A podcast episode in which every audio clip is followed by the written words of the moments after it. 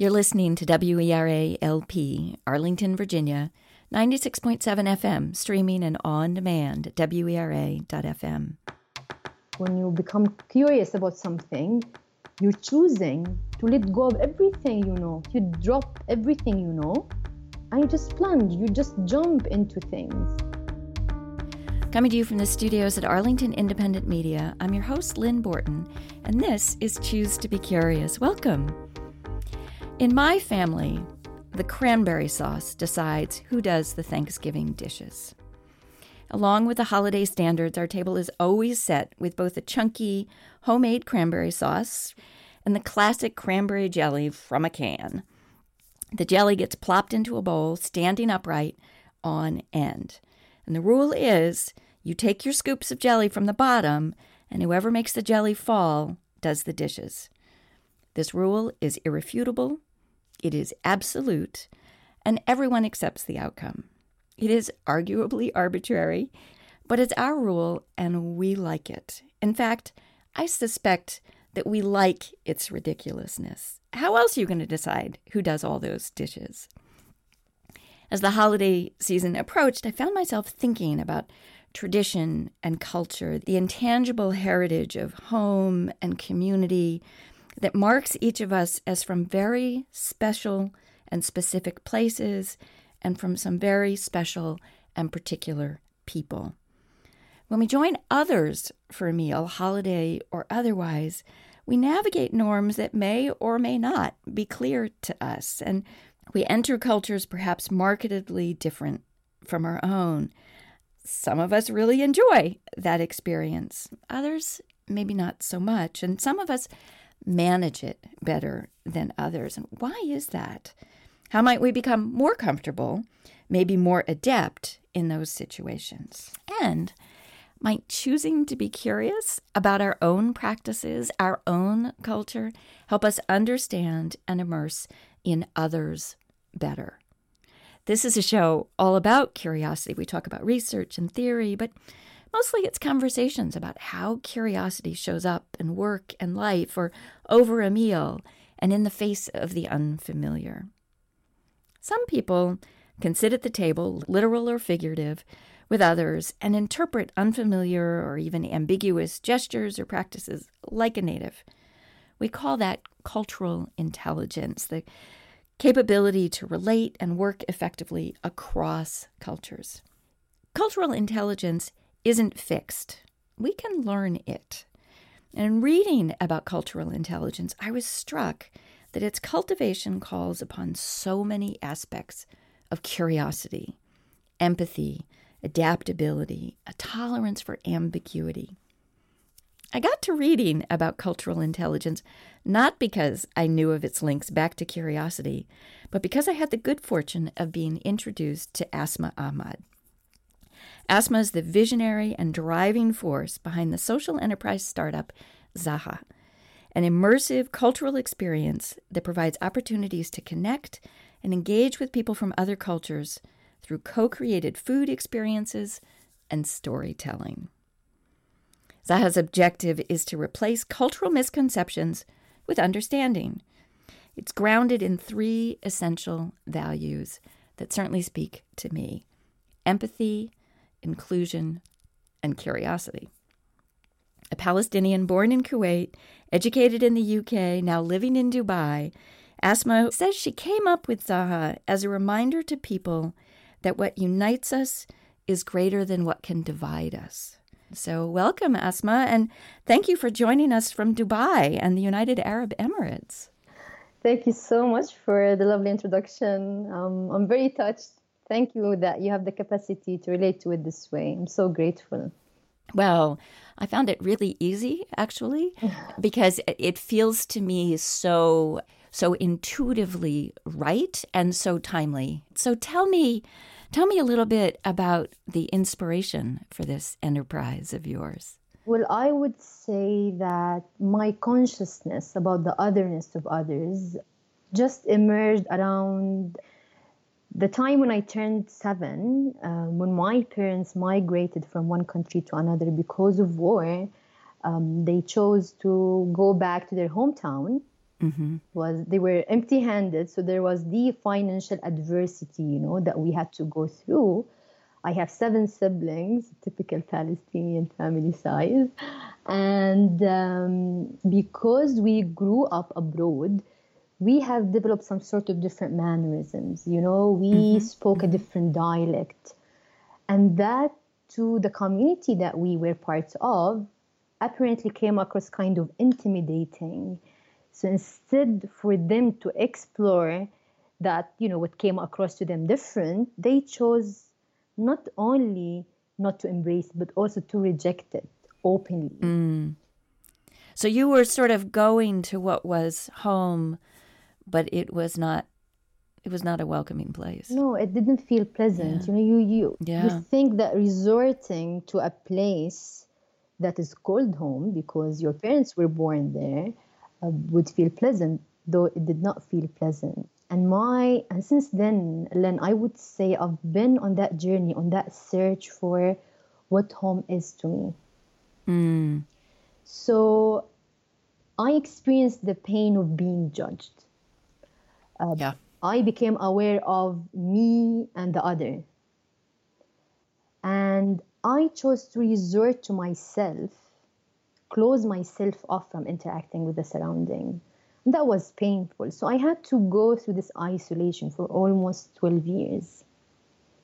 And I would say what also neutralized that pain, my father's openness towards other people. So, so that, that kind of neutralized the pain that I've gone through. So I used to be picked upon going to school each and every day because I also um, I don't wear hijab, you know, the veil. Uh-huh. Back then, it was kind of an unusual thing.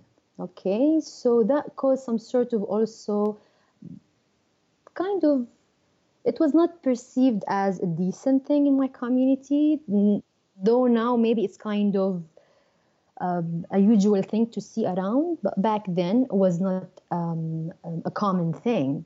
So that added to the pain I was going through. And I've always wanted just to escape that environment. So then I was working on on getting a scholarship and finally managed to get one in the UK. And I went to the one of the top four business schools in the UK because I promised my mom to do so for her.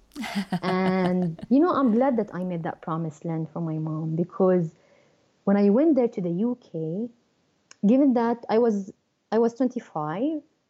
I wanted to experience me being away from my support system. Would I be able to get through? And that was like an intentional thing I was after. So I experienced isolation in the UK and I was still exploring the weirdness of my story, who I am, what you know, what I'm made of, what's my construct. Am I only Palestinian? Am I only limited to the social norms or the physical place I'm coming from? And I was going through all the big questions, I would say for eight weeks. So I was floating hmm. and I lost it. I felt that I wanted to drop out. But then I remembered that promise I made to my mom. And I said, okay, maybe I'll try. I'll give it one more month. Maybe I'll try to put myself out there so others can meet me halfway through uh, and yeah. see how it feels. And of course, it was not overnight kind of a flip in the mindset. It took me some time. So gradually, I started to allow myself to be fully seen. And I would share with people my experience, my journey by focusing on human and emotional aspects of it. Mm-hmm. And mm-hmm. that unconsciously curated the safe space for others to come and join me and tackle their cultures in the same manner. Well, it goes back to it goes back to what you said about needing to understand ourselves before we can understand the other. We have these assumptions we walk in with. True, and they're so limiting to what it yeah. can be. Uh, so that was when I said to myself, you know what? Maybe it's about time for me to just go back to my true calling and try, just try to build a structured outlet that offers knowledge that enables people to reconsider or reassess the usefulness of their assumptions about themselves and others through just exploring cultures with empathy and curiosity. How it started, just me wanting to self express who I am through food. Why? Because I just had passion for food. Literally, this is how it started in January 2018. And I started though it lacked structure, had no clue how I can build a venture, structured venture. And I'm talking about, you know, a consultant. We sell plans to people. So for right, me right. to just, you know, pursue things out of complete curiosity. But then again, this happens when the pain of not being in a in a complete alignment with the essence of who you are outgrows the discomfort that comes with us plunging into the uncertainty. Because Yeah. when you explore, when you become, you know, curious about something, you're choosing to let go of everything you know, right? You drop everything you know and you just plunge, you just jump into things. Yeah, so tell us about what the the Zaha experience itself is. It's built around food, it's built around storytelling. What does that actually Okay. mean? So, what I've noticed, there is lack of structured outlets through which people from all walks of life can come together. Mm-hmm. Mhm. And and given that this is strong wave of migration, whether it be from the village to the city within the same country or across borders from one country to another, people are constantly on the move. There's that is causing more of ignorance and judgment and prejudice, loneliness, isolation that are limiting our capacity to learn from each other and collaborate. So, in order to just tackle the root cause of it, I thought of let's make sure at the very heart of Zaha experiences, we have people from all walks of life, people from all cultural, social, economic backgrounds. Okay? So, this is the, a key thing of what we do through Zaha experiences. Through the experiences, we tackle different cultural express, expressions or domains. Food could be one, music could be one, art and craft, herbs, Yeah. tourism. Okay? There are two key layers of each of the experiences. The first one is called the intangible heritage, which is basically exploring the human and emotional aspects that are behind this tackled cultural expression. Let's take food as an example, okay? So let's say I'm, I'm introducing a food ingredient coming from Palestine. Let's call let's refer to something called frika. Okay, it's green wheat coming from the uh, northern part of Palestine, which is basically a cultural uh, community. So I would tell about who are behind this ingredient.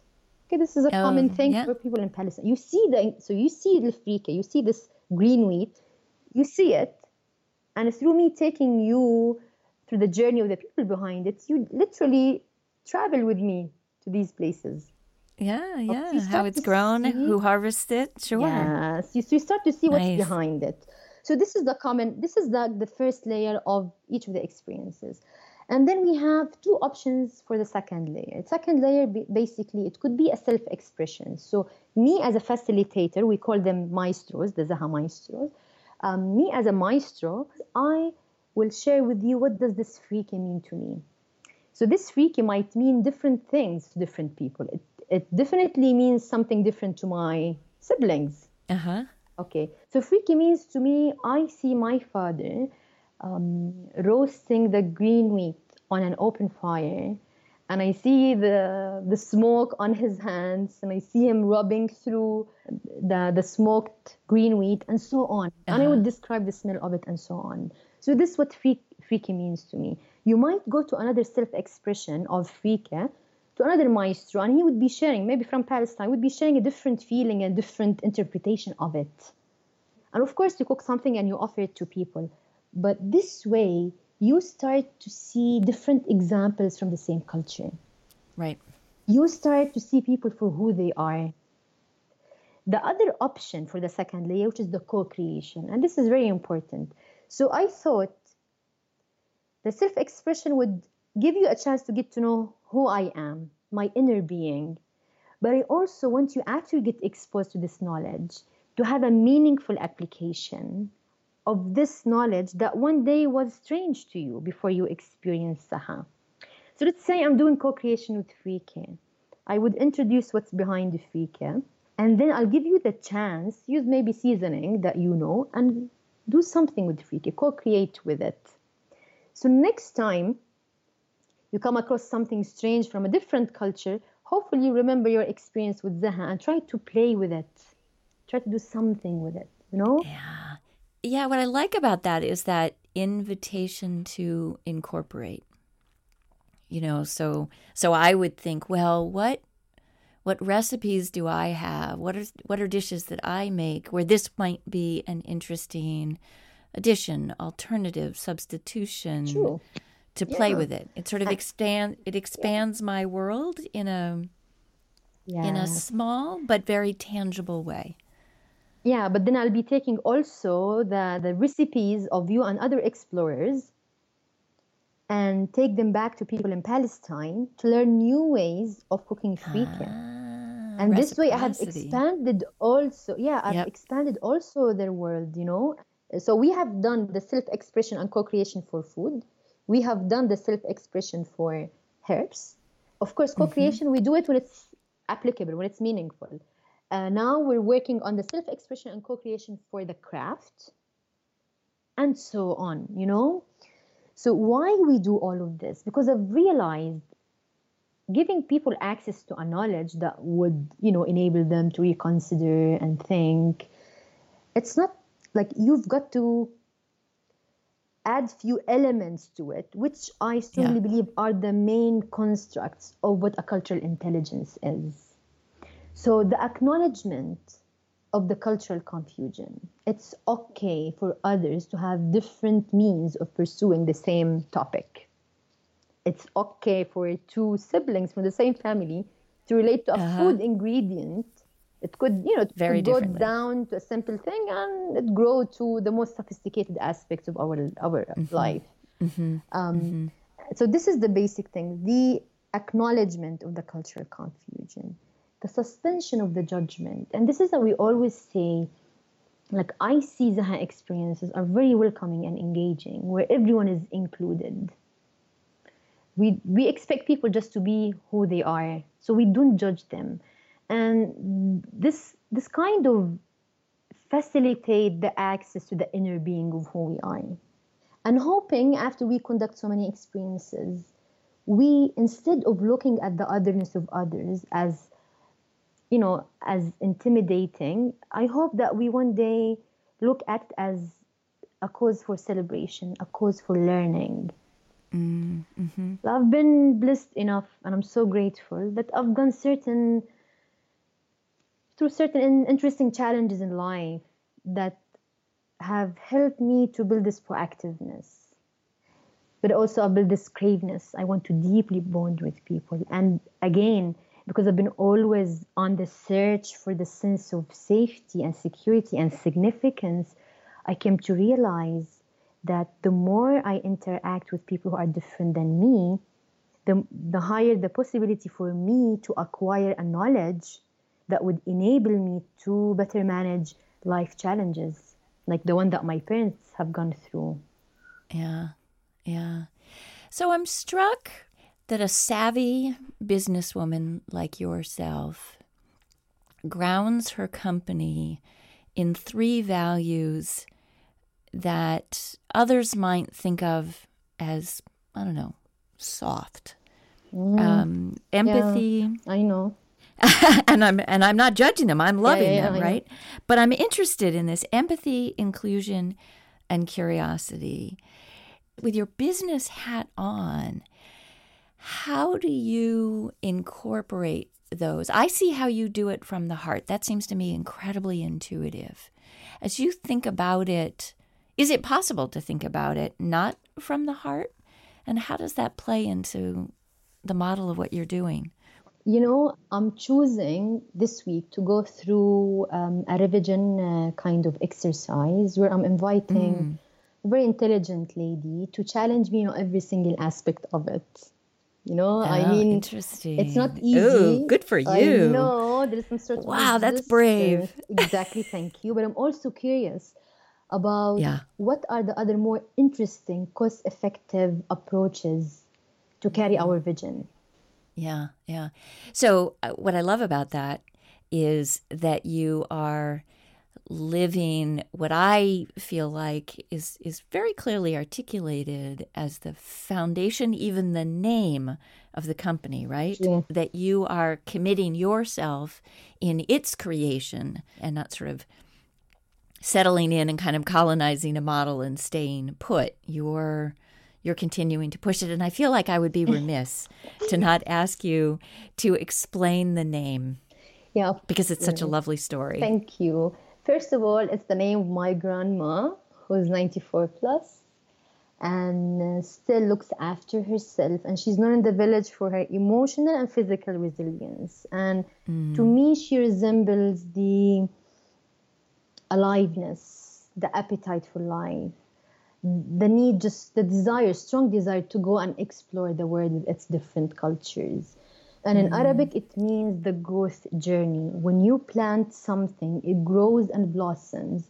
And this is what happens to us humans when we choose to listen to each other without prejudice, you know, and connect or bond and grow together. So, you know, even myself, okay, I'm the founder, um, I'm the one who's designing the experiences. But I was just reflecting on it today. I have a better understanding of who I am because of me sharing my inner being through the, the throughout the different experiences I have conducted when I was the maestro. Yeah, yeah. And I see how it helped so many people who have been to the experiences. Some of them are friends who would come to me and open up about it and, and speak um, freely because, again, we don't judge. Um, how at the beginning it was very challenging for them to put themselves out there and to allow themselves to be fully seen, and then how gradually they develop this ownership towards their story and who they are. So, this is what Zaha offers, and it's, it's Yeah. I see like there's a bit of each one of us and and the other people that we come across in life. I often ask my guests if they have curiosity practices that they could share with us. And it seems to me that the whole Zaha experience, to be an explorer or a maestro, is a curiosity practice. So, for those of us who don't have the good fortune of being nearby you in Dubai, are there kind of portable practices that you think the rest of us might learn from what you've been doing so far? Yes, of course. I mean, what's holding us back from listening to the inner voices inside us of needing or desiring to put ourselves out there and explore new forms of our being or getting curious about something or pursuing what seems to be our true calling uh, there's the fear of letting go of everything that we have known about ourselves, uh, which is scary because you come across your insecurities face to face. But what literally helped me to get through this, because there is emotional roller coaster, and there's this big question of who I am amid of the chaos. You know, like me designing, working on it, working in it, building, literally building empathy for people not being able to relate to my story and what I'm doing. Some of which was my brother, my elder brother. You know, so it's not easy managing Brave work. managing thank you managing all of it. But the moment i started to look at the emotional roller coaster or the fear or the uncomfortable you know the unpleasant emotions the moment i became curious about them what do they mean to me? What's behind them? They're telling me something about who i am. Um, it became more enjoyable. It became more exciting so whenever i feel down I try to understand what's my opinion about what happened. Are you saying the more uncomfortable it got, the better it felt? Yes, because Ah, that's great. it, it tells me something about who I am. And yeah, so I would say whenever something speaks to your being, don't ignore that inner voice. It's coming from somewhere. And not everything that needs like you know a, a logical point of view to be interpreted you could just pursue things out of intuition. And you know what? Pursue it. If it doesn't lead you to somewhere, you still have until the end of your life to experience other things. I mean, if we just pursue life from a place of being, we remove the ego, we listen to our inner voice, it becomes interesting. It's scary though, sure still. it's fun. It's... Yeah, yeah, but but but but more alive. True, big time. Asma, thank you thank so, so much, much for this. This has been really delightful. It's it's been an honor to be featured on your show, and um, I've been blessed to have a, come across people with human intelligence like yourself, people who are living miles away and still being um, capable of relating to my story. But this is a proof that we humans are the same. Yeah, the very essence of who we are, we are the same. We're seeking for the same things. So thank you so much. I'm so blessed. Thank you.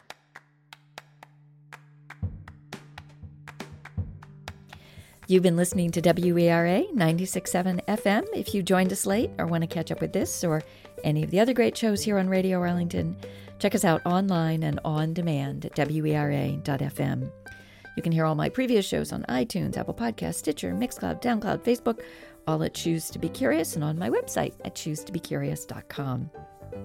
I hope you follow me there and on Twitter at choose number two, letter V, curious. Don't forget to send us your school bus analogy, hashtag analogy. Many thanks to my guest, Asma Ahmad. Check out Zaha and links to more information about cultural intelligence on my website. Special thanks to our mutual friend Mohammed Ali for making the curiosity connection between me and Asma. We love you, Mo. Our theme music is by Sean Ballack, A Burst of Light by Del Rey from Blue Dot Sessions. And as you go through the week, how might you cultivate your cultural intelligence and reveal some more of your intangible heritage to someone else? I hope you'll join me again next time. And until then, choose to be curious.